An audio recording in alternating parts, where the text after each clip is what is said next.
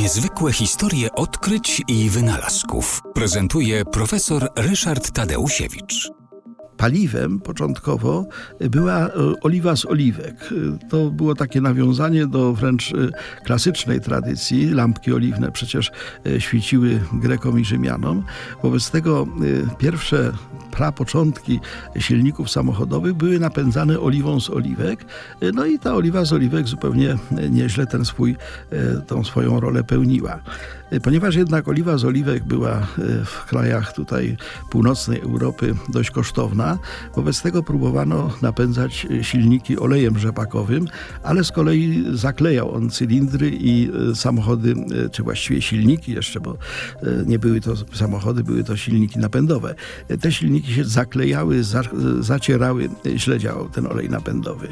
Człowiekiem, który wykonał milowy krok, był Gottlieb Daimler. Gottlieb Daimler w 1885 roku zainteresował się frakcją destylowania ropy naftowej, która była właściwie wylewana jako bezużyteczna, dlatego że do do wykorzystania w lampach naftowych się nie nadawała.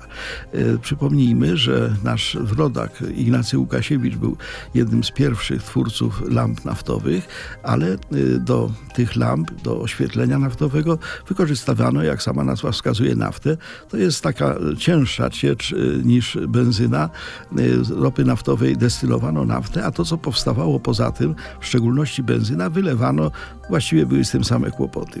Gottlieb Daimler zainteresował zainteresował się tą frakcją właśnie bardzo lekką, znacznie lżejszą od benzyny, znacznie bardziej łatwopalną, z tego powodu nie używano jej w lampach. E, spróbował rozpylać ją z powietrzem i okazało się, że to był klucz do nowoczesnego silnika samochodowego, e, dlatego że no wszystkie, a właściwie większość pojazdów, które obecnie funkcjonują, pracują i działają e, dzięki napędowi benzynowemu, a tym człowiekiem, który wymyślił, że właśnie ta porządnie nieużyteczna ciecz, jaką była benzyna, do tego się świetnie nadaje, był Gottlieb Daimler, 1885 rok.